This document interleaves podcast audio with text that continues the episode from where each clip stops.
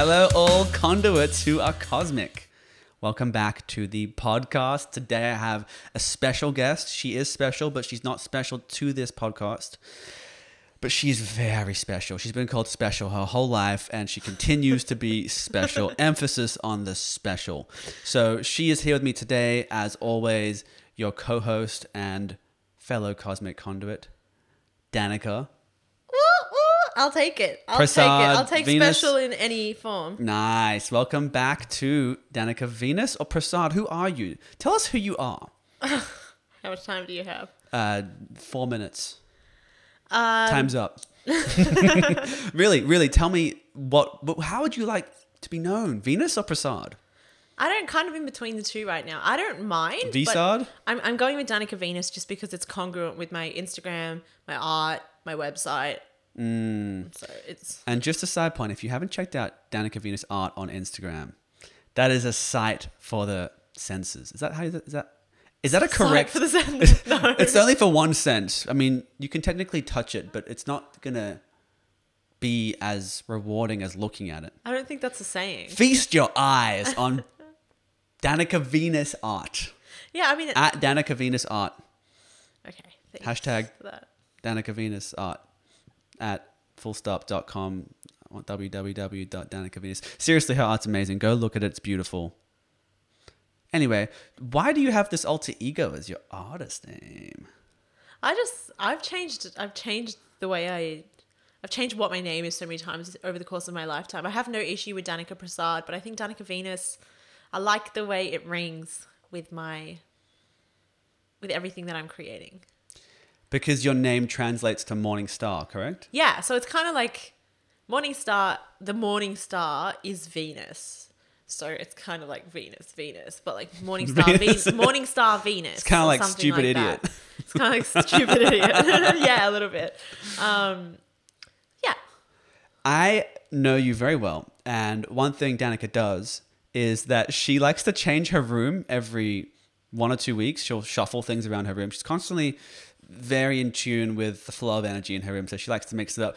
But if you've ever seen her website, which is a glorious design, she has totally she changes it up every two or three weeks, just like your room. Do you consider your website to be like an, an, an escalation of your bedroom? I don't change it up that often. By the way, it changes up like a few times. Every time times. I see it, it's different. a few times. Oh, I guess I've been working on it little by little, but I see my entire self like that. Like even because that is it's not just the way I see myself, that is the way that I am. For example, the conversation we had last week about hor- horror, like how I list how I like listening to horror stories. Since that conversation, there's been a shift where I've steered aw- not steered away, but, but I, I felt inherently drawn to listening to other stuff before I sleep. That must make you very stressed out. No, but Because horror it's just- relaxes you. But it's not. It's not. It's not that. It's like as I've sort of unpacked that phase, and you presented really brilliant thoughts as to why that might be so relaxing for me. Like, why are you drawn to horror? Maybe because you're exploring your fear or whatever it was. It, uh, it was like cool. There was this silent like. Yes, I feel this within myself. And then now I've been exploring something new. So And that's the emerald, right? the em- well, that's not new, but But I've just been doing been- other stuff. Well, it's not. I mean, I could start listening to horror again next week, but what I'm trying to say is that my sense of self is constantly in flux. I feel like it flows with what I learn, where I go, who I spend time with, and it's not. But I always retain like a very strong sense of self within that Yeah. but my expression of self and my self awareness is always evolving. And so I feel like my spaces, my website, my bedroom, my mm. look, you know, I've had so many different hair colors. I've cut my hair short, I've had it long. It's been purple, green, blue, pink, red. Um, all of these things are like I like to like I like to be a bit of a chameleon because maybe there's this inner outer relationship between I flow, but I also always have this sense of who I am within that. It's playful. It's beautiful. It is playful. It is playful. evolutionary. Do you think it's related at all to the the nature of the solar plexus chakra, which is the chakra that tries to, or that the chakra that does connect us to our own identity? So th- that is basically how we see ourselves and our fire, our motivation, and our will. That chakra governs all those things. It's it's the chakra related to fire as well. And so if you have a need to not that this is a bad thing, it could be a very healthy thing. If you have a need to keep redefining yourself, it seems like the chakra might be quite active and and or it could be the other way. It could be a little bit deficient. But the definition of self actually would would work to balance that area. I would assume. Yeah, there's so many things. There's so many things to ponder in what you said. There's the solar plexus chakra, and then there's all other how that coincides with all the other energy systems of the body. There's also the idea of like, elemental makeup. I, I think about my mm. elemental makeup. I've got a lot of fire, which is constantly burning and regenerating, burning off and mm. regenerating, letting things die, and then allowing new things to be born. That's why you fart so much. I can't stand it. I really can't don't. stand it. You are the ga- You're like a gaseous cloud in beautiful clay form. I fart like once every three weeks. Three weeks.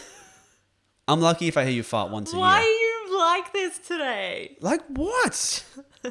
you mean amazing, hilarious, awesome, insightful, joyful, playful, and beautiful? No. Oh, I, th- I thought you meant those. Sorry, go on. No.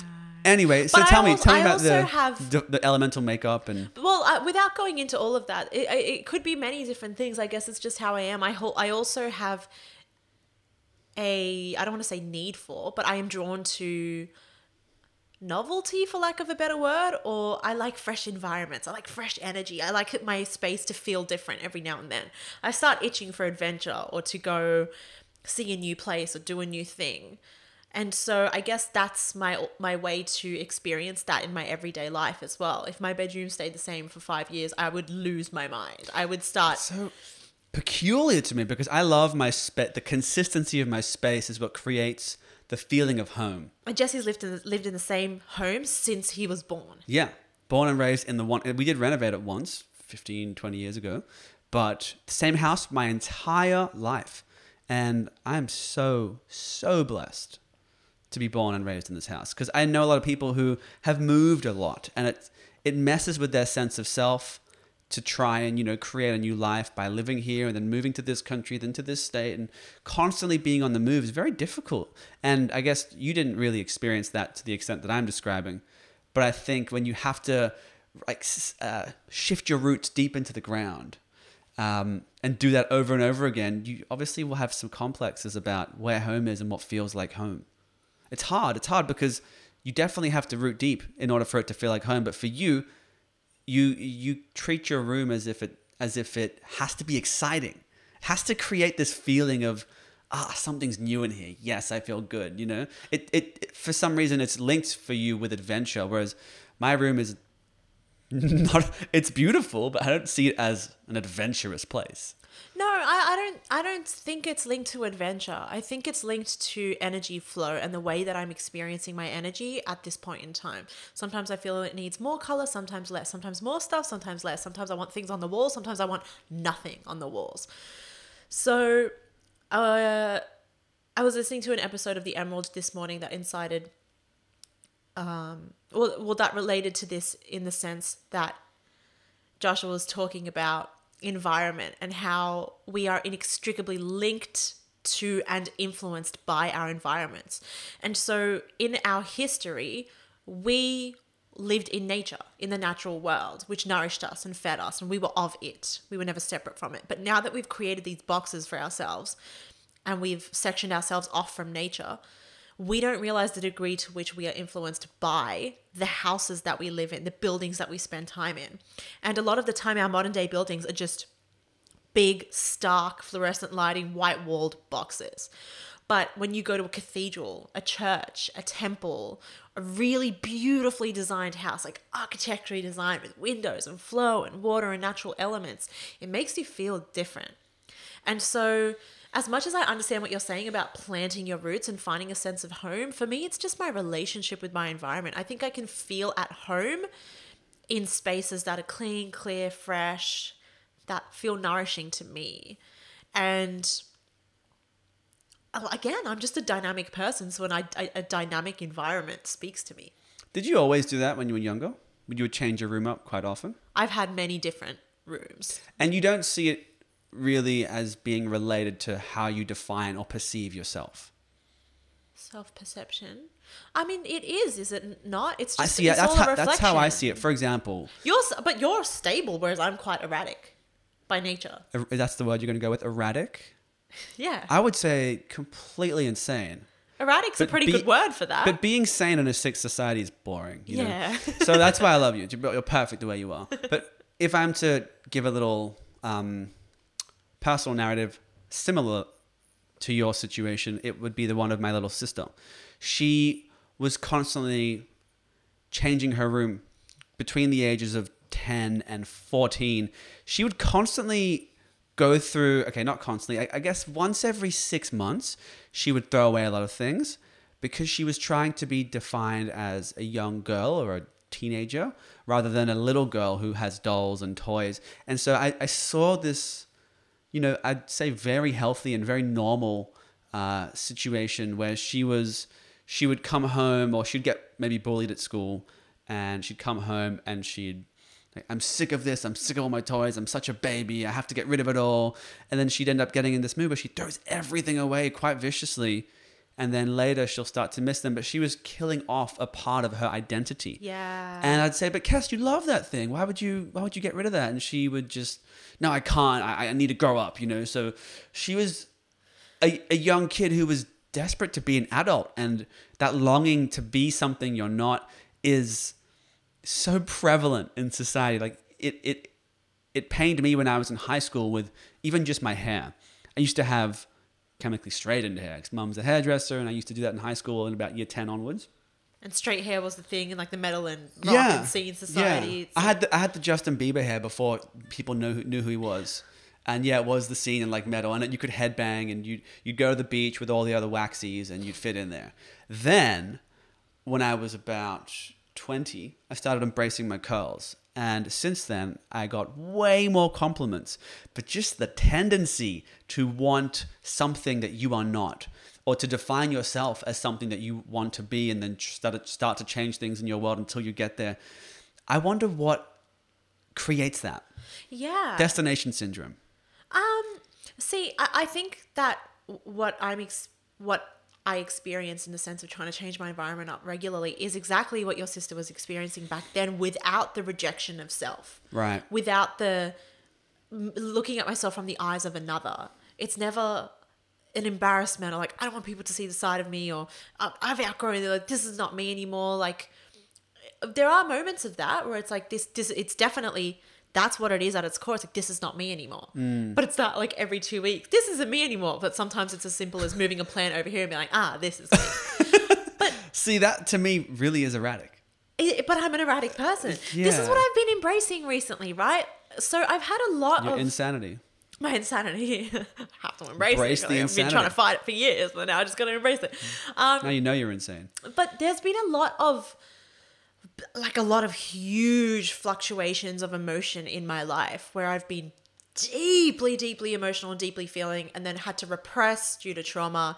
And then it all came up again in high school and then I had to repress because it's not cool to be well, I know there's many many different layers of stuff. And then it all came up again in my early adulthood and then I had to repress when I rebelled and some shit went down. And it all came up again when I met Jesse and then Jesse went away so I had to repress and now it's all come up again but it's taken a while for it to unfold. And as I've sort of stopped rejecting it and stopped stuffing it back down it's coming up more and more of like this this yin yang ebb flow of like whoa this wild ride of feeling so many different things.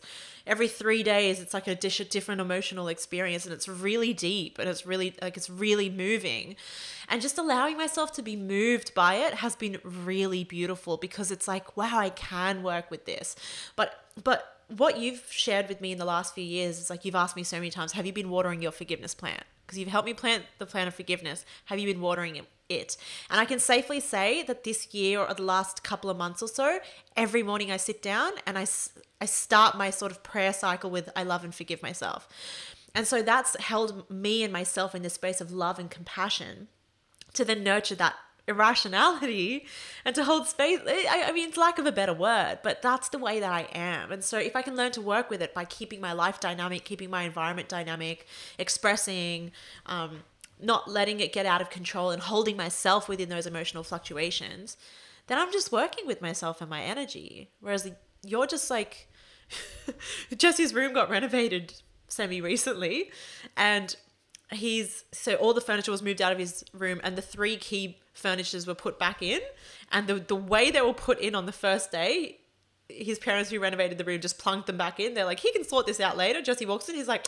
ah this is fine. And it's not even the plant has not moved a millimeter since that day. And i'm like when are you gonna do your room up? He's like no it's done. And i'm like you didn't even do it. But your sense of self is so steady.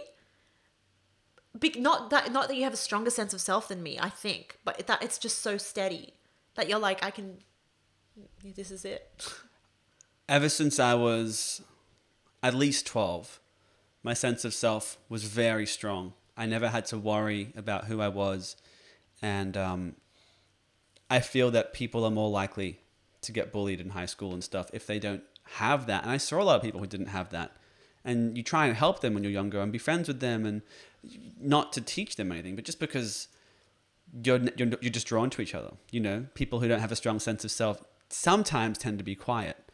And so introverts sort of cling on to the extroverts and they pick one and they tag along or whatever. But ultimately, okay, don't bring up my room because it's perfect. And yes, it was assembled for me, though I did move things around and found that I liked where everything was. Um, I don't see my room too much as an as a reflection of my sense of self. I like the steadiness. It it makes the feeling of ah, I'm home. It makes that really I guess extra nourishing. Because it's that almost feeling, like the clearer it is, the more home it feels for you because your sense of self is so close within yourself. Yeah. Whereas my sense of self is out here. It's Mm. inextricable with what happens around me. So for me, it's not how many things, whether it's inside or out of me, it's not how many things are around me. It's more, what are the colors I'm exposed to? For example, blue and white. I love those colors because of the ocean, and I just always have. Even as a kid, I found myself more drawn to blue and white things. And so again, that feeling of home is there with the colors. So when it was time to repaint, it was an obvious choice. And the, the, the choice wasn't what colors am I going to do? It was there are thousands of shades of blue and thousands of shades of white. What, what are you going to do? But even in that, you look at Jesse's wardrobe from age zero to age almost 30, it's all blue. You look at his room, you look at his bedspread, you look at his pot plants, blue, blue, blue, blue, blue, blue, blue. Whereas me, I would say my favorite colors. I always say it's it's a gradient between blue, purple, and green, right? Even that answer is ridiculous. It is ridiculous. And then with with myself, with the way that I dressed, it started out colorful when I was younger, and then it was all black through my teens and early adulthood, and then it was blues and greens and purples, and now it's moving into earthy reds and oranges, and so again, there's that dynamic exploration of self with the colors that surround me. Now I want my room to be blue. Now I want it to be purple. Now I want it to be gray. Now I want some warm earthy tones. Like even in that, there's mm. such a different way of being. Whereas you're like blue, white, clean floors, done. It's sorted, you know. I don't have to worry about it. I, I have I haven't really had phases where I want to get more wacky and colorful. If I tried to, I'd feel like I was being inauthentic. Yeah. Do you feel like your expression of self is not only always changing, but it doesn't need to be one thing? It's supposed to be changing. You feel like a cuttlefish. do I feel like a cuttlefish? I love that. Kinda. I love that. Yeah, I really do. And it's again, it's interesting comparing your life path. You're a musician. You've always known it. You'll always know it. Mm. For me, I'm so many different things, and even within those things, my role evolves. Yes, I'm an artist, but what am I creating? Yes, I'm a yogi, but how am I practicing my yoga at this point in time? I love science. I love physics. I love nature. I love gardening. I, you know, it, there's so many different aspects of self that I can dive into and explore. Um, yeah, It makes really, it makes your life more r- rich and well rounded, but at the same time more confusing to navigate. It, it has been it has been quite confusing to navigate and i really find that in the last few months i feel this defragmentation occurring i feel like it's all coming home as i really settle into uh, as i really stop doubting the way that I am, when I stop doubting my erratic nature and my chameleon Just sense of it. Yeah, self and my it. influx environment and my myriad of interests, it's like, no, this is who I am. But it's not just it's not just accepting all of that. It's honing in on what do I do every day? Like, what am I working at every day? Because Having a it's too practice much. I want to so do this. I want to do that. I love to do this. I love to do that. But yeah, practice. It all comes down to practice. so it's like- easy to treat the world as your playground, which I appreciate and I do sometimes, but you can lose focus. you Because can lose playground focus. Playground describes external stimuli all around you. Do you play on the slide? Do you go on the swing? Do you go in the ropes? Do you go flip the noughts and crosses thing? Like, what is your thing? What do you enjoy the most? And to pick one is bloody hard, I would assume, for you. It's- but it's- you kind of have. And what I've noticed is the buffet of emotions that's come up is the integration of every part of yourself. And mm-hmm. if you're forgiving yourself through those things and integrating those parts of yourself that were stuffed down and rejected through your youth and while you're growing up, I only see your life getting better, you getting happier, and you being closer to your purpose and being more and more, I guess, enlightened. Yeah, you really handed me that key. You you said it you said it many, many times for years and years and years and then when I fell to one of my darkest points in my life, semi recently, you handed me the key again and you said this all happened because you have not forgiven yourself. You haven't learned how to forgive yourself. Mm. And you're right. Like it's it's hard to learn. It was such It's a an very hard lesson. abstract concept, and it's not something you can learn from the mind. It's something you have to feel in to your feel it, heart, and you have to cultivate, and you Yeah. have to water it. cultivating and water is, is the main thing. People people are drawn to dramatic narrativization of things. So they go, they'll do one deep meditation when they forgive this, Yeah. themselves, and they'll go, "Oh, it's okay, I forgave myself." It's That's, like that's that not how it works. Forgiveness, like you said, is a plant. You have to keep watering it. You have to cultivate it. And so, when you do feel it and you do cultivate it and you commit to that cultivating, you watch in six months, your life will be extremely favorable. Yeah, and it's pra- it's a practice, and everything everything has been coming home to practice me. Practice, practice, practice. Little bits every day. Do it sustainably. Do it often. Why was forgiving yourself so abstract? Why was the why was that concept so alien to you? I just didn't know how to feel it. I didn't know how to feel it. I didn't know how to have those moments of those outbursts or that bad behavior and come back to being like, oh, it's okay, boo. It's, it's okay. You know, we'll learn what we learn from this. Like, I didn't have that. yeah. But, but mm. my self talk has changed. I shared this with you recently. Did I share this on the podcast? The, the you, you, you to I, that self talk thing? That wasn't on the podcast, but you did share that with me. Yeah. So recently, what I've realized from like a big journey that I had last year, I was I was in this journey, and it was a long journey, and there was a lot of work happening, deep psychological work with childhood memories and deeply ingrained um, thought patterns and ways of being. And then at some point, I started hearing myself talk. And it was like, you have to, and you should, and why don't you, you, you, you. And I was like, I. What what, am I, what do I mean, you? I.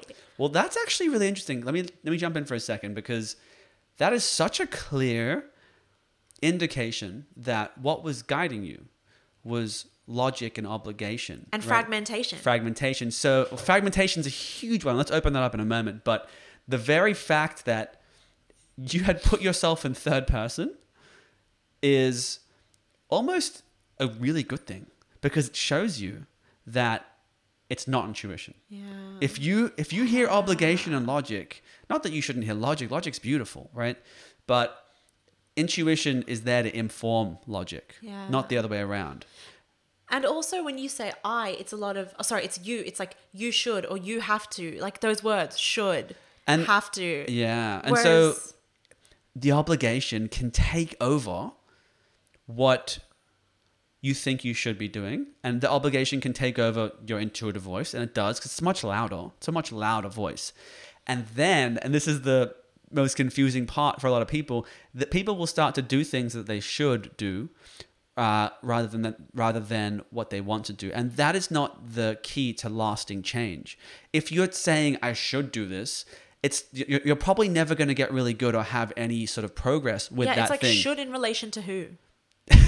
well, what I want to be fit, so I should go for a walk, but I don't feel like it. Well, when you feel like going for a walk and you consistently feel like going for a walk, then you're in a place to, I don't know, lose weight or whatever your goal is, Yeah. or be healthier. Yeah. But if you should go for a walk and you live from that obligation Then it's not coming from a strong why. and it's not rooted into the ground, Yeah. Yeah, it's you're too much up in your head, you're not Mm. dropped into your body. So I found that that an I or a we and I fluctuate between the two. We we wait, we Yeah. plural? Yeah, I like that one. Let's go let's go do this because it's I understand that it's still self and other, but we still need to acknowledge that we can't just we can't dissolve the ego and be pure spirit inside of this vessel. We need to acknowledge that there is that ineffable part, but there is that tangible part, right? The goal is not to dissolve the ego. The goal is to just not let it run your life. Yeah, exactly. So that's why when it's a sometimes it comes out as a we or a let's, which I find really beautiful. I guess let's is very cute. it's sweet. It's like Come on, Danica, let's go for a walk. let's go for a walk. yeah, that's cool. I like that. Because there's this because that feels like calling the fragmented aspects of self home. Let's all. Mm. Well, then you know, how- not you, and I'll stay here, and you go do this. and I'll stay here. I'm gonna t- I'm gonna sit here and take a nap. Yeah. And you go for a run, you fat bitch. Yeah, yeah, that's how. That's awesome. so. So I mean, so that change in self talk, crazy. yeah, it has do been you crazy. think? Do you think perhaps the uh, extension of that train of thought can lead to things like bipolar? The That's I a really interesting. What if you? What if that was all you knew? Was the, was the there was somebody and an other inside your own mind, and you let that play out however it did? Yeah. I don't know, just a thought It's experiment. an interesting thought experiment because I've had that narrate like that self-talk narrative for as long as I can remember. And I ne- I genuinely don't believe I ever had true bipolar. I know there's bipolar 1 and bipolar 2. Maybe I don't know enough of the difference. I was diagnosed clinically with the like the more common version of bipolar. Right. So maybe I was moving towards that. I have also been borderline psychotic at, a certain time in my life before. Yeah, like so most that of your life. complete for most of my life. Let's be real. and we just we have a misunderstanding of the the nature of you know reality as it is. But let's not go into that's a separate conversation. It's a but, whole different podcast. but my point is that yeah, I think you're right. You can get so fragmented. So the we seems to be calling it home. That's beautiful. and then it's helped me. That's it's really helped beautiful. me access that space of I love and forgive myself every single day. I And would then- love to hear from more people to, as to how they reference themselves I've in their mind. Have you asked around? I should ask the people that I'm so your curious. answer was like I don't reference. I just it was always I in my. It was always just I. Yeah. Always. and then um not we, not you, but I. I. And and if there was the voice of obligation, which eh, let's be real, is in everyone's life, it was I should, not we should, not you should. Always I should. And doesn't that speak to what we've been talking about? Yeah. Where it's like your sense of self is here, whereas mine's always Mm. been out there. But that's why I think sense of self is not putting it right because I know that I've always Identity? had such a strong sense of self. But it's It's not the right it's, word. It's been, You're it- right. But it's been it, there's just been aspects of self that have been pushed aside or rejected. Like Mm. I've not been my whole fully embodied self and i guess and so that leads me back to where i'm at right now which is what i what i was saying is the last few months i really feel like i'm calling these these aspects of self home and there's so much less doubt and there's so much less time pressure and there's so much less worrying about what i'm doing and so much more trust in what i'm creating. Mm. So much more trust. That's beautiful. and also so much more room for connectivity in my life whether you want to call it connection to nature spirit source god whatever you want to call it like, that has been so present. And it, and what i love is outside it's outside of those moments where it's like oh, i had a really deep meditation i had a really profound trip or i had a really deep conversation. It's like it's it's everywhere. I'm driving i wake up i'm practicing yoga i'm taking shit wherever i go it comes with me. And that speaks to the defragmentation of self quintessentially for me where i'm like i'm no longer alone because i'm fine-tuning my vessel so that spirit is always flowing th- with me and through me. And so it That's comes back to those beautiful. practices. It's like every morning um, what I'm doing to take care of my vessel, my health, but then what I'm doing to commit to my creative purpose and vision, etc., etc. It's beautiful. How, how did you navigate uh, incorporating discipline, routine, and ritual back into your life? I know it took a little lull and came back more recently. Yes. How did you navigate that and and and uh, connecting that to the, the the let's or we or, or I, changing of the because I, I I typically have heard people associate like discipline with get up you lazy shit you should go for a walk or a run or whatever it is right so it's more I guess my question is, yeah, how did you connect discipline and routine to the way you speak to yourself? That's a great question because I did, as I dropped into that real heart based space of emotion, coming away from the mind and the dominion of the mind, I did fall into this space of kind of losing my practices, cool losing thing. my sense of The dominion of the mind. dominion of the mind. Sounds like it should be a, like a uh, maybe a not, not a horror thing, but Like a metal. a really album. psychological thriller, like Get Out, thriller, the yeah. dominion of the mind. I think that that was its second name.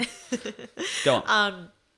yeah so i did start losing my sense of because having that you you you should you should mind-based living i was very strongly disciplined deeply ingrained in my practices great sense of structure in my life and i did lose that for a while so i think it's a few things i think it's first and foremost trust like allowing myself to be in that space of losing it for a little while for the sake of feeling the goddamn things. Instead of running it away walking it away eating it away me- meditating it away like dropping into that space of what does it mean to feel what does it mean to feel erratic? What does it mm. mean to feel sad some days? What it mean mm. what does it mean to feel confused and lost and to voice that and to hold space for that and to learn to be in that space and I stayed in that space for quite a while, like quite a, since I finished uni, I've been dropping into that space, and that was mid last year, so it's now like a quarter into this year. Um, and then letting come, let, so going through all the motions of like whatever it was, sadness, self doubt, happiness, joy, flow, pleasure, mistakes, forgiveness, all of that, cycling through all of that stuff, and then starting to feel the lethargy, the lack of energy, the lack of will, um, compromised immunity, going down that train of like, is there something wrong with me? Is there something wrong with me? And then just coming back to it actually all just is mindset. But what I used to think of as mindset was way too rigid and way too fragmented, Yeah. removed from all aspects of self. It all comes down to mindset with the purest of intentions. I am doing these things because I love myself. I'm doing these things because I know it makes me feel better and I get to experience more magic in my life, more magic in my day.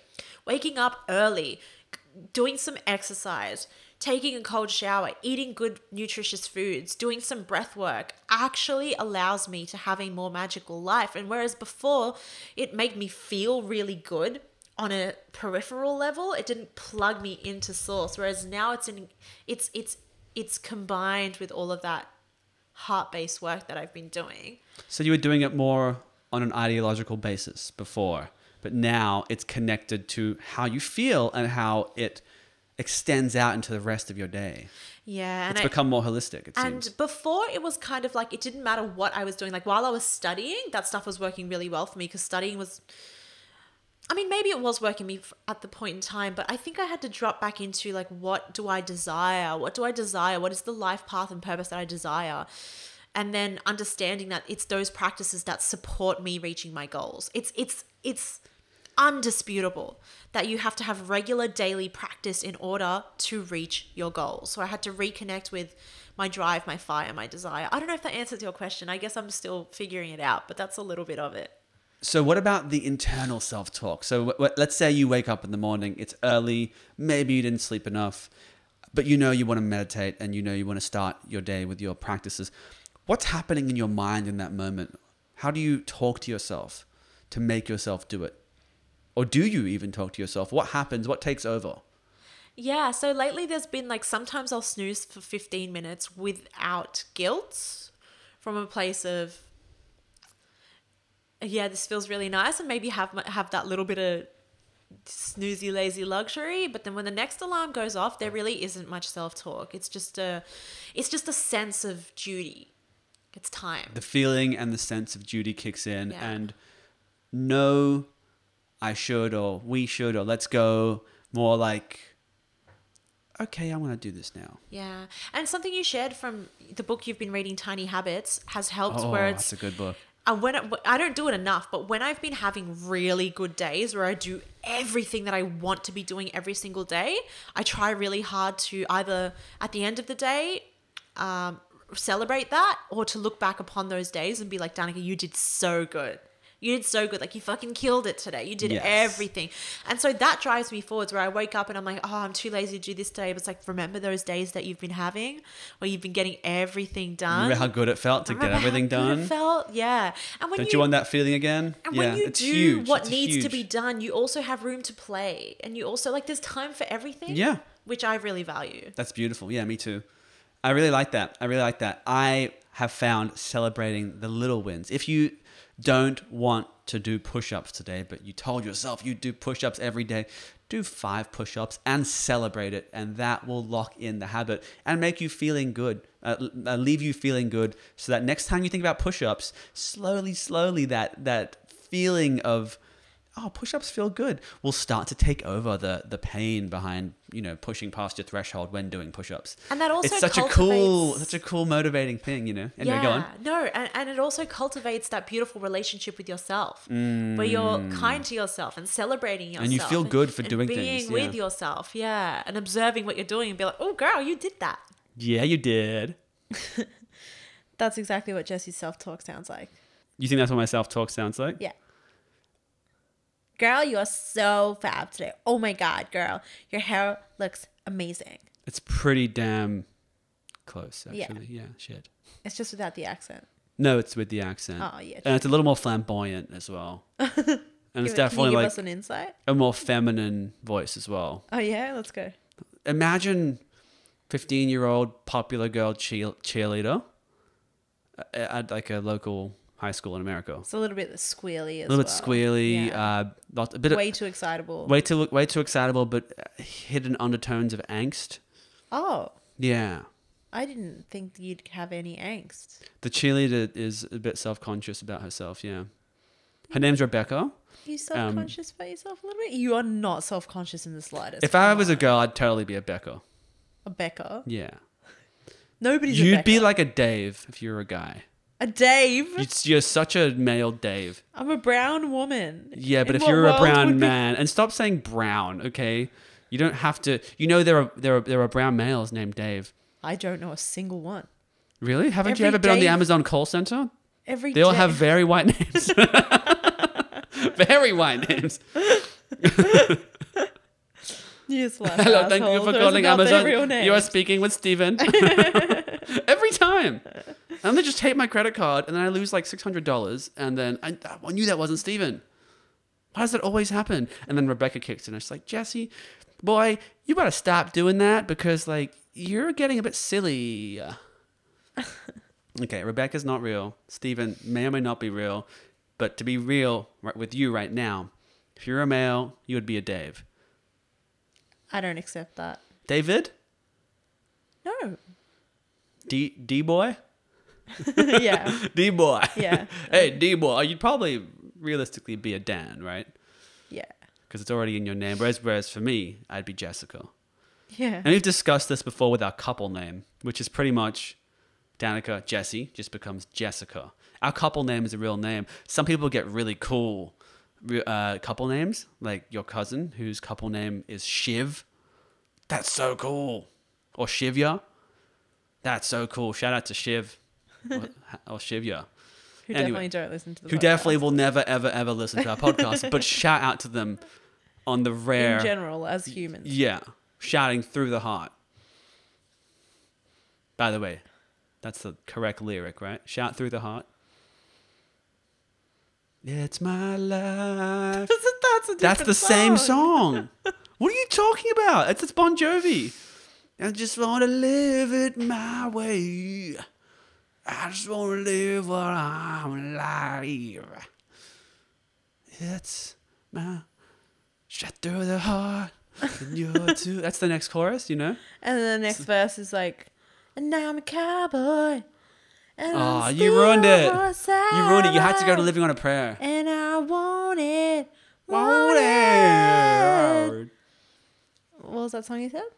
No, you had to go to Living on a Prayer. Dead Living on a prayer. no, dude, because that Living on a Prayer meant? is at least at a similar tempo. Dead or Alive is very obviously a I country only song. know one Bon Jovi song because you know Living on a. Prayer. Don't be Well, ridiculous. now I know it. You didn't just now learn about Bon Jovi's song Living on a Prayer. That didn't just happen. You knew that from years ago. Okay, fine. I'm a massive Bon Jovi fan. Yes, you're a closeted Bon Jovi fan. Yes. And if given the opportunity, you wouldn't kick him in the balls, which we discussed last episode. Anyway, um, look, what we were actually saying was the benefits of celebrating yourself after doing something good. And you were telling me how that's changed your life. I wanted to move on from that anyway. Well, tell me what you wanted to move on from. Oh. If you're hearing that, guys, somebody's phone just went off. It was Jesse's two And seconds that- after it going on, that going person, off previ- previously. that person may or may not be wanted, dead or alive. Hey, uh, what did you want to? What did you want to say? I think I think you had a question. You you had your hand up and everything, and you wanted to ask something. So go ahead. Well, it's clearly because you desperately want to be asked a question. No, you told me you had a question. I don't. I don't care about you Oh, enough you to d- have questions. about Okay. you. Well, then let's keep talking about Bon Jovi. Obviously, that's the solution here. If you had a choice, would you ride on a steel horse or a real horse? Steel horse being a motorbike. Oh, it is, is it? Yeah. Did you Probably- never get that from the song? No, I don't really like that song. Um, I'd probably go the real horse. It's a bit a little bit more organic, and I'm, I do yoga. It's just so a little bit more. yeah, because I, do yoga and I need things to be organic. Because only now that I do yoga do things have to be organic. Okay. I prefer pesticides on my fruit, but now that I can hold downward dog and like warrior two, I need no pesticides on my apples. Okay. Here's another question related. Okay, go ahead. How do how did you cultivate such a strong sense of self? Do you feel like you've always had that within yourself? Did you ever feel um, disconnected from it? And do you have any advice for people who haven't quite found, not necessarily themselves, because I think that's hard for people to recognize and admit, but for people who don't have a strong connection to their life path and purpose? I think coming to know yourself is a very personal thing, and I think it takes a lot of people lifetimes to figure it out. I know lots of people who have a strong sense of self, but still don't really know what they want to do with their lives. And I know lots of people who don't feel like they need to have a strong purpose or a strong sense of self and are okay with where they're at. I think it's a spectrum. I don't think everybody needs to know themselves that much. I think it's a goal to. I think if you're interested in personal development, learning yourself, understanding yourself is the first language you have to decipher. Because when you start to learn yourself, you, you start to figure out how you respond to things. You learn about emotional trauma, you learn about triggers, you learn about ways to, you know, hack your own emotions. You should approach this with the element of skepticism and ex- like curiosity and experimentation. That's my only advice to people who I th- who may want to learn more about themselves or discover their own sense of self. Do you think Be you need to have a strong sense of self to have a s- strong sense of certainty about your life path? Hmm. Yeah, I feel I feel like those two things I feel are like they do. well. Yeah, I feel like they are correlated. Yeah. I don't think most people ponder that deeply on on this regard. I think But- a lot of people are also very swayed by societal norms. That's the thing. So they don't feel that need to dig. Like, what is my purpose beyond like, oh yeah, my purpose is to have a baby and work a nine to five and go on holidays twice a year and Some people are okay with that but life. maybe that is their That's- purpose. that's- like yeah. who are we to say that one kind of purpose is deeper than the other or Mm. more real than the other? Either way, there's going to be emotional things they learn from in that lifetime or in other people in similar situations. The point is that you find yourself with the situation that allows you to grow the most on a soul level. And soul level growing is emotional growing. Emotions are the language of your soul speaking to you.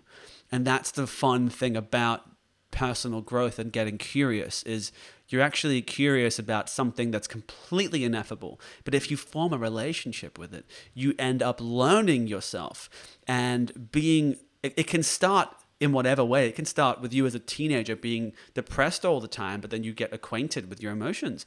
I think a lot of people start there. Mm. Or it could start with a midlife crisis. Basically, it starts with suffering. That's how because because negative emotions alert you. They act as little alarm bells.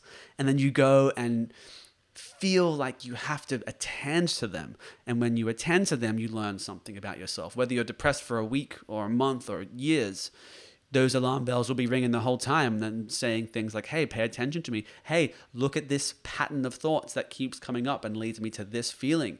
That is learning yourself. And I think people who know themselves, really know themselves, have gone through great, great struggle in order to learn themselves.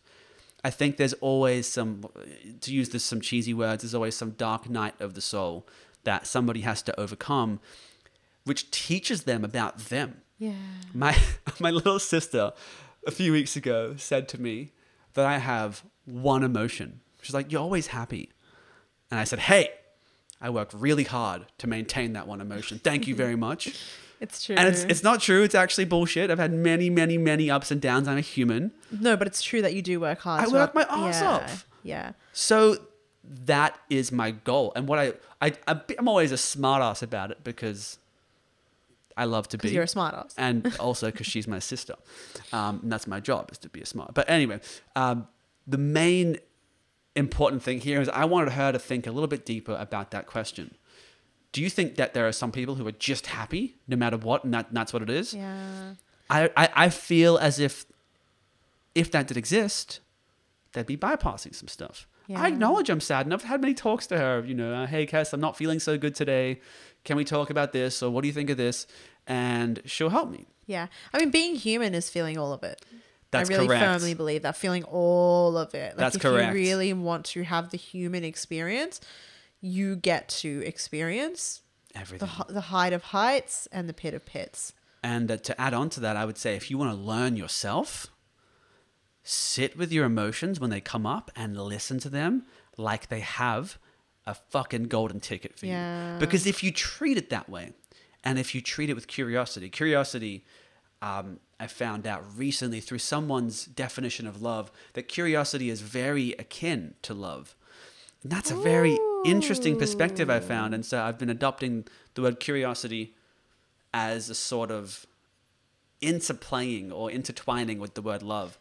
Because if you're curious about something, you're pursuing it with love, That's right? beautiful. Sherlock Holmes was curious. That's why he would dig into mysteries and find, de- deduce information. If anyone's Yeah. seen Sherlock Holmes or Family Guy, the deduced bit with Stewie.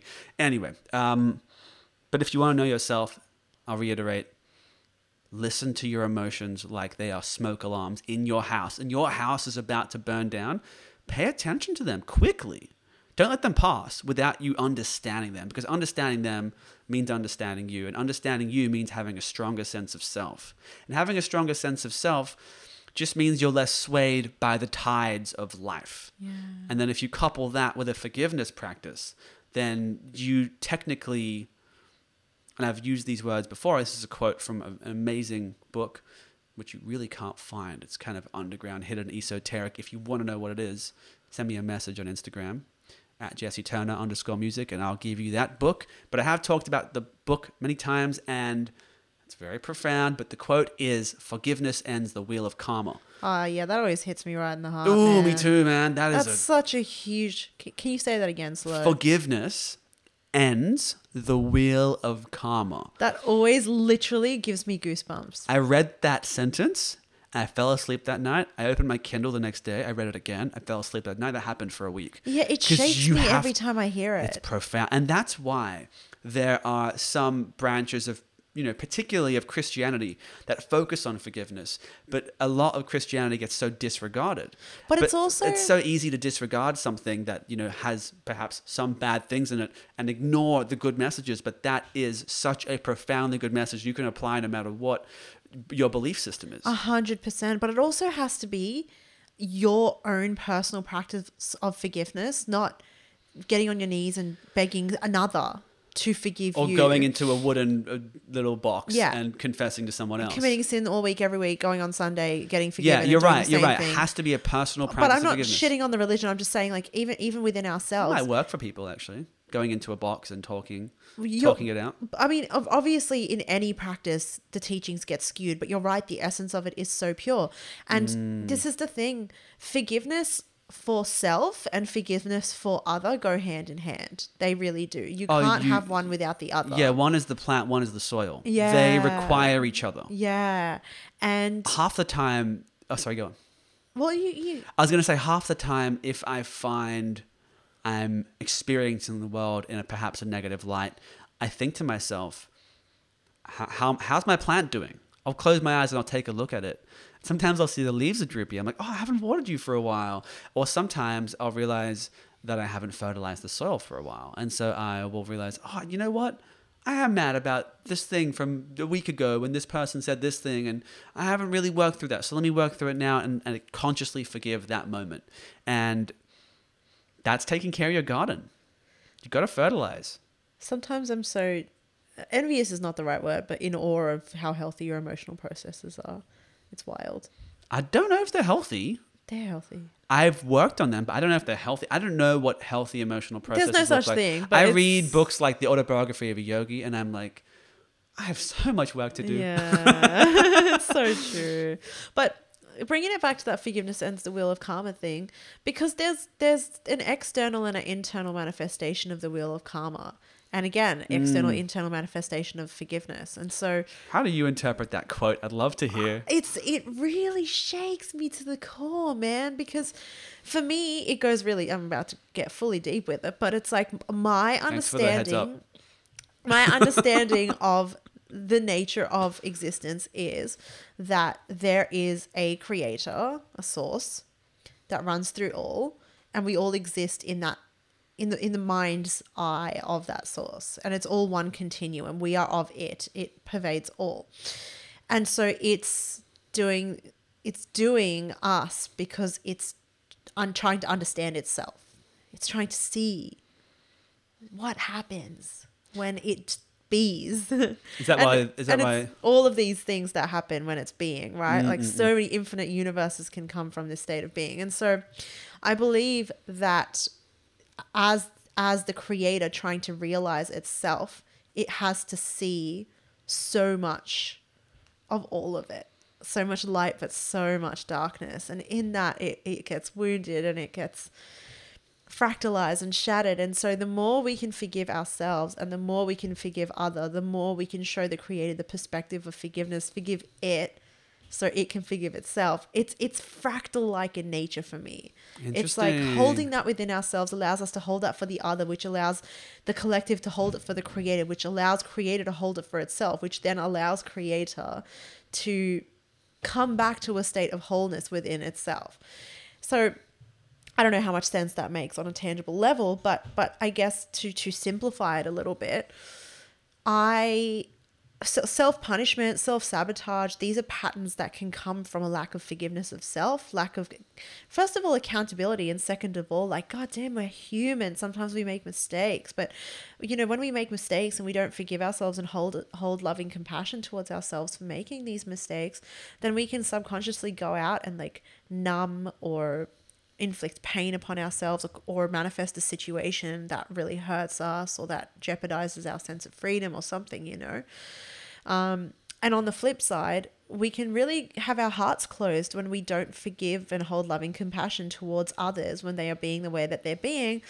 And also that just again it's fractal fractal in nature because it bounces back to ourselves. Like if we reject an aspect of them and see an aspect of other that we cannot forgive, because I see everything as a reflection of everything else and everything is just being in the being a reflection of the creator.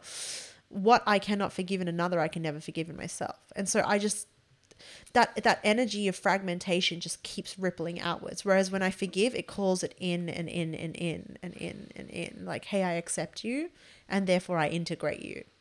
And that's said towards self, and that's self towards that's said towards other. Mm. I accept you so I can integrate you, and I love you so I can super integrate you. Yeah. You know? That's the uh, understanding and then appreciation, Yeah. which pieces all these like fragmented parts of ourselves together. Yeah. And it's beautiful. I really appreciate your emphasis on self because I think that was the biggest, the reason why that quote would get people at the heart. Forgiveness ends the wheel of karma. Um, is because, first of all, I believe it forces you to deconstruct your entire worldview. And second of all, it forces you to reconstruct, or sort of not reconstruct, actually more go into the parts of yourself or the parts of other people that you reject. And you said it so perfectly. If you reject someone something in someone else, you're actually rejecting that thing in Yeah. yourself. It's and why that's why it's like the wheel of karma, right? It ripples out and it continues and it just plays out over and over. Mm. That lack of acceptance reverberates. And that's the wheel of karma. That energy is coming back to bite you and coming back to bite you. It's like, Yes. Okay. So I would phrase that quite differently, but I totally hear your interpretation and I, I, I believe it to be absolutely true and correct because it's saying the same thing. But the way I see it is um, whenever you're trying to integrate something, the universe will show you that thing in yourself or in another. If you fail to integrate it, the universe will put, put it in front of you again soon after. to give you another opportunity. to give you another opportunity. But every single time you deny it, it shows up in a more confronting form. It's looking for attention. Yeah. So if you struggle to forgive people who are outspoken and obnoxious, then you might be born with a sibling who's like that or you might find one of your parents is like that and then you might form a new friendship group and then there's one of there one person there who you hate and then you leave that friendship group and you're like fuck I'm done with them because Yeah. Kathy's in that group and she's the worst and your next friendship group you're going to find someone even more outspoken and outrageous and until you learn to forgive people's expression of self and don't take it personally. It's something of that nature. Weird examples, but what I'm trying to get at is that we're actually saying the exact same thing. Exact thing. same thing, Exact same thing. You're using a more energetic slash Kybalion like wording, uh, and I, I tend to see it more as circumstantial and quite personal. But it's- but they're both the exact same thing. They're very aligned because this is what I mean. It's and that's the wheel. in- It's a in nature. cycle. Yes. It's a cycle. And that's how it ripples out. And can you like can we imagine for a moment, for those of us listening, can we imagine for a moment, considering what, what Jesse said? people are listening? People don't. Li- I'm kidding. people don't listen. um can Y'all you imagine like there. ponder ponder the nature of like what Jesse and I have said and just merge them together? Like if you don't accept an outspoken person, then you manifest another, then you manifest another, then you manifest another. We we're creating reality. What if we're creating more and more people who are outspoken, who are not communicating lovingly, who are causing harm to others. Like, what if we are manifesting that purely through our lack of acceptance? That's what I mean. Like, instead of integrating, we shatter, we fragment See- further. Yes, yes, exactly. And who know who? I don't know. I see what it- it feels I- like to me. I think you're absolutely right. I, I just see it with a slight different pair of goggles on um, because I see it more as you're not creating those people. Those people are just happening to stumble upon your path. They were always there, but because of your unhealed karma, let's use that word because it's in the quote, those people are revealing themselves to you more and more. And so when you say we're creating reality, I think, and correct me if I'm wrong, I think what you mean as well is we are, or those people are made apparent to us more so because we refuse to accept them. Yeah, yeah. Like Is that right? Because you're sort of explaining it in a way that shows that they're not there, but then they become there. You know, that cre- we create them. Yeah. I But mean, to quote Slipknot, it's a little you bit cannot of both. You cannot kill what you did not create. To quote Slip, to quote Corey Taylor, Clory Tail. Chlorine Taylor. if he drinks tap water, he might be nicknamed that. Um, yeah, I, I, I have to see. I've got a weird view of reality where it's Yeah, see, it's is yes and it's it's all like yeah we don't create them they're already there but also we do create this is why because we're oh my god, sorry, it's so great talking to you. creators of our reality because we we experience life through our perspective yes and but we also influence life through our mentality I agree with these things. I, I particularly love the way you perceive them in such a far out, what's the word, far fetched, peculiar way because they com- uh, your views here, especially here, completely in line with mine. Yeah. But I just think you're insane and in the way that you portray it and in the way that you perceive it. But you might be more correct than me. In fact, I don't think either person is more right. I just see it as you understand it in this way, I understand it in this way. I think the terminology you use, some people might find a little bit confusing. You know what I mean? I feel like they might listen to that and, and just be a little bit like, what do you mean you create your reality? Like, your reality is your reality. And I, I understand what you're saying. I believe you. And I know that to be true. Although I don't see it as I created that person who was rude to that old lady. I just found myself in a situation where I had to witness that because I didn't work on the time Kathy called me a pig. yeah. I, I did eat three sundaes in a row without breathing, without stopping for air, but she didn't have to call me a pig, you know? I could call myself a pig in that situation, but she didn't have to say it. So I'm really mad about that. So I got some work to do. But yeah, so the ter- it's just the terminology, but this is In the, we are we are in all the human, tangible, practical reality, then yes, what I'm saying is quite far fetched. And what you're saying is definitely more um, palatable. palatable, but uh, in, es- in essence, they're the same thing. Yes, that's what I'm getting exactly. Yeah. They are the s- we're, It's we're not speaking words a different for the same thing. and and we're speaking about concepts that are very abstract and so we have to be mindful that anything one of us says is just a signpost here Yes. people might listen and be like yeah, really get Danica's perspective here, and I couldn't have described the wheel of karma better myself. You know, No, they might listen and relate to your way of thinking. They might listen and relate to my way of thinking. It doesn't matter. All we're doing is providing them different ways to internalize this, and if it works for them, great. If it doesn't, then they will be hit in the heart by that quote for a different reason, and that's amazing. Because either way, the quote is so impactful. What are some other quotes you've just heard? And have hit you that deeply that you have to chew on them for years and forget about them for a year because you don't understand them and then you start to understand it. It's it's just profound how a sentence, one sentence with seven words can deconstruct your entire world and change your experience on planet Earth. And that is why I love esotericism. That's why we started this podcast. One fucking sentence to, to change your life. Who would have ever thought? Yeah. But you have to do the work. You can't just hear the sentence, say it out loud, repeat it, tell it to other people, and then you've done the work. It's like those hippies at festivals. Like everything's energy, man. Are you just repeating something you heard, or do you really feel that? Do you understand what that means? And do you know what the, all the implications of that are? Because that's part of it. Ah, I'm not even going to get into that one. Yeah, I mean, yeah, because it's like, yeah, everything is energy. It's that's not a profound statement. Everything is. Yeah, like, but it's, it's to him it's in a that moment- scientific basis, but it's like, what do you mean? If you're trying to be profound, can you be profound, or are you just? Where's the sta- punchline? Yeah, yeah, you stating a fact, or yeah.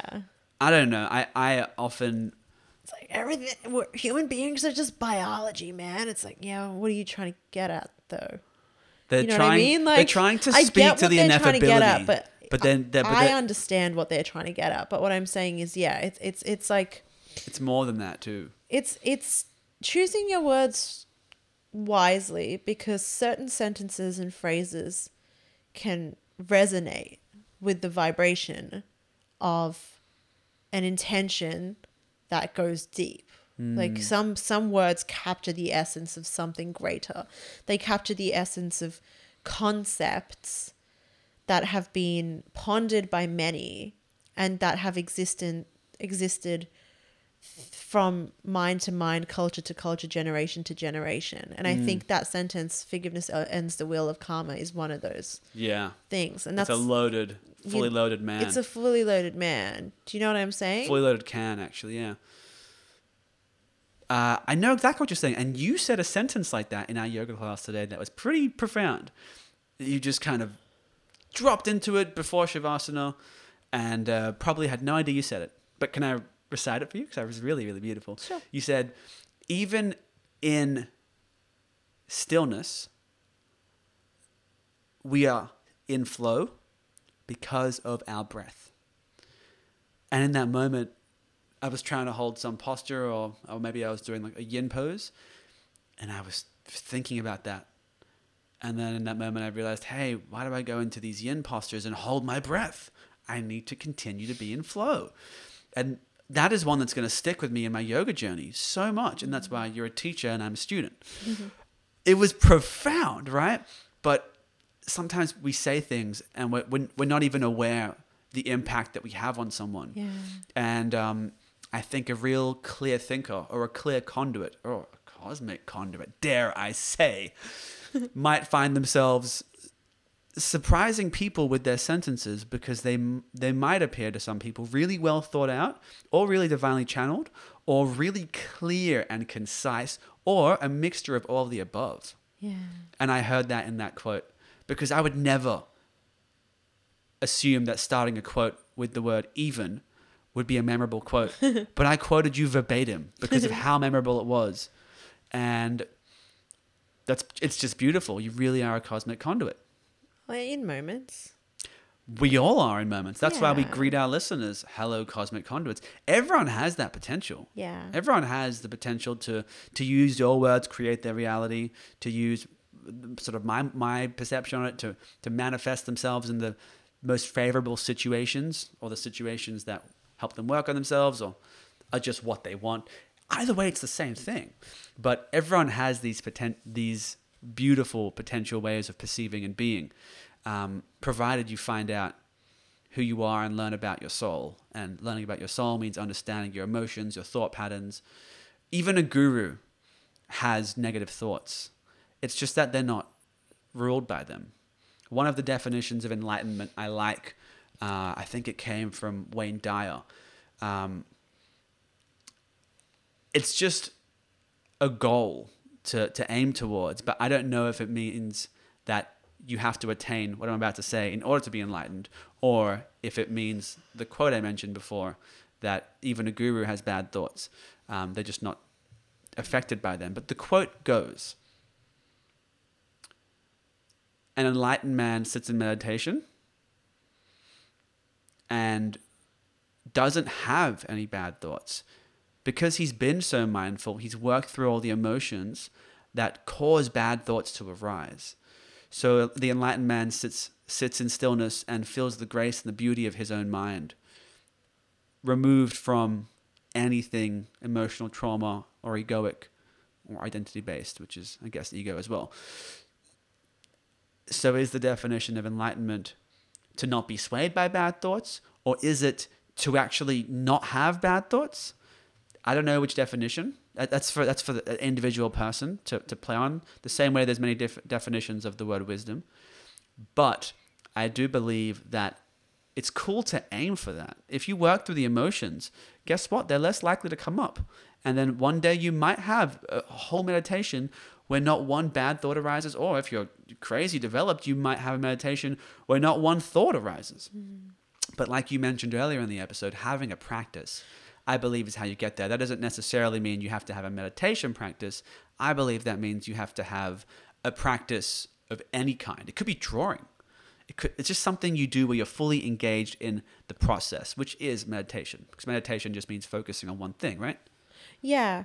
Um, it's interesting because this is, yeah, I'm glad you brought it back to practice because this is where I'm, again, I can get really ineffable and I love it. That's so cosmic welcome. with my mentality. But then at, at its at its essence, it really comes back to like my my philosophies and my worldview is so cosmic, but my but my method is completely tangible and completely Yes. practical because it just I see that in you. it just comes back to practice for me. So even when you say like aiming aiming for um, transcendence, aiming for enlightenment, I think is dangerous in this day and age where people don't even know how to eat well, breathe well, move their bodies, um, not have ro- road rage. You know, like I understand.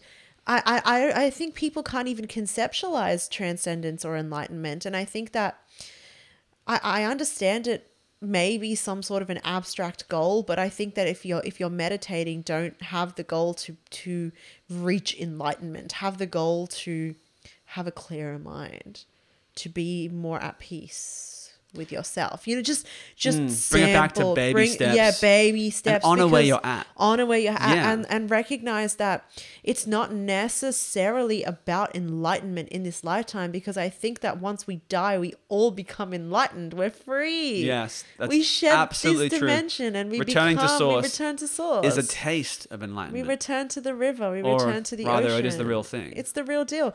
So we're we're we're on this earth in this dimension to live and to experience and to work through and feel and to have those not even like uh, yeah to have those thoughts every now and then and to be like oh okay sheesh like maybe maybe not so much those you know? But to not not to not dwell on like oh my gosh i'm having this thought. It's this i'm so far away from enlightenment. Like yeah we're all that far away from enlightenment realistically. We're on the third dimension but we're also so close to enlightenment because we're gonna die at the end of it so it even comes back to what you shared from my yoga class which is i, I have moments when i'm teaching where i feel like I, I need to be like other yoga teachers that are constantly sharing f- philosophies and Sanskrit words and terms and things from yogic texts. And for me, it just keeps coming back to ch- teaching, t- telling people to remember how to breathe from start to finish.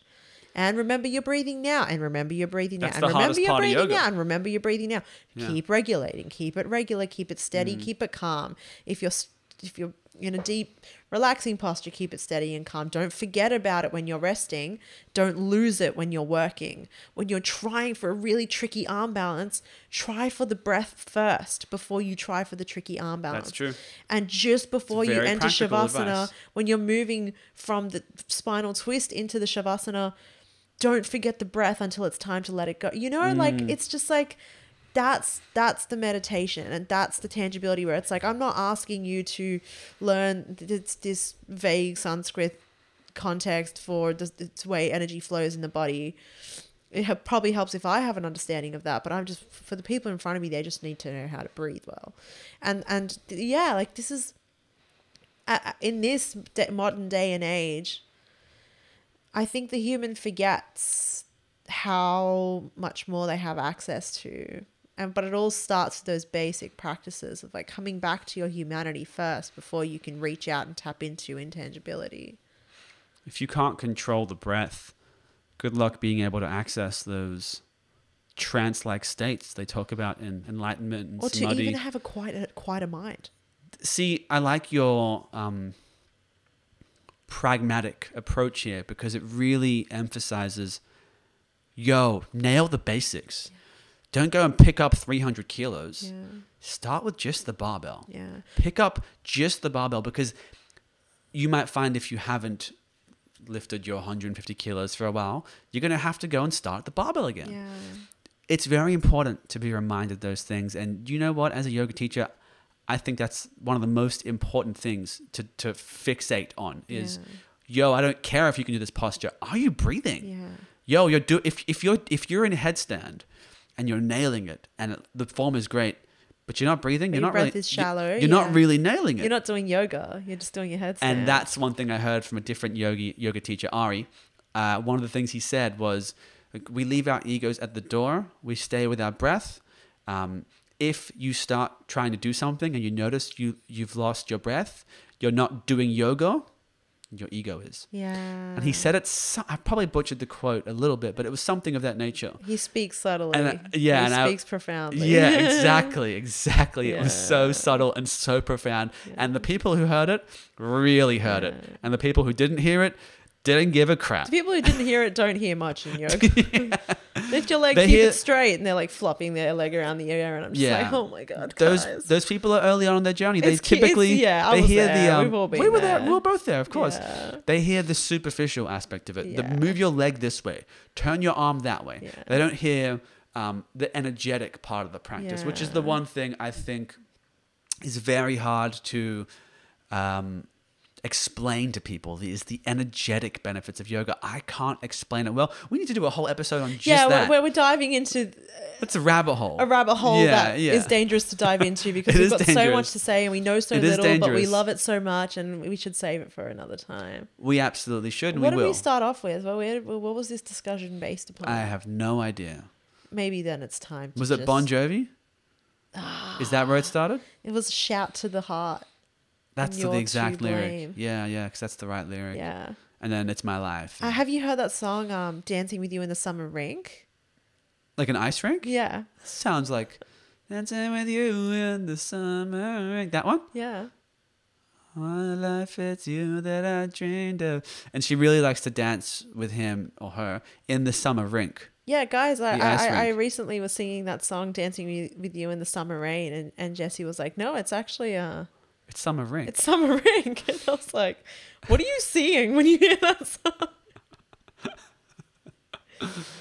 I love how my brain will change lyrics as I grow, as I grow up and reference songs that I heard when I was 10 or 12. Words that I didn't know became words that I did know back then, but they were just too big for me to know as a lyrics. So I would take the word like the word from a Killswitch Engage song. The word was dissolution or disillusion, and I thought it was this solution, which makes the lyric this distance, this this solution. and I remember as a 12 year old or 13, 14 year old, I was home from school and I was like, what are these lyrics? And I wanted to write them out by hand on, my work and I wrote down this, this solution. And I was like, yeah, that's what he's saying. Yeah. And I started singing along. I was like, oh, this sounds right. oh I was very into these, into those lyrics. But um, ironically, that song is called The End of Heartache, which is, I guarantee, a way of perceiving the quote, forgiveness ends the wheel of karma.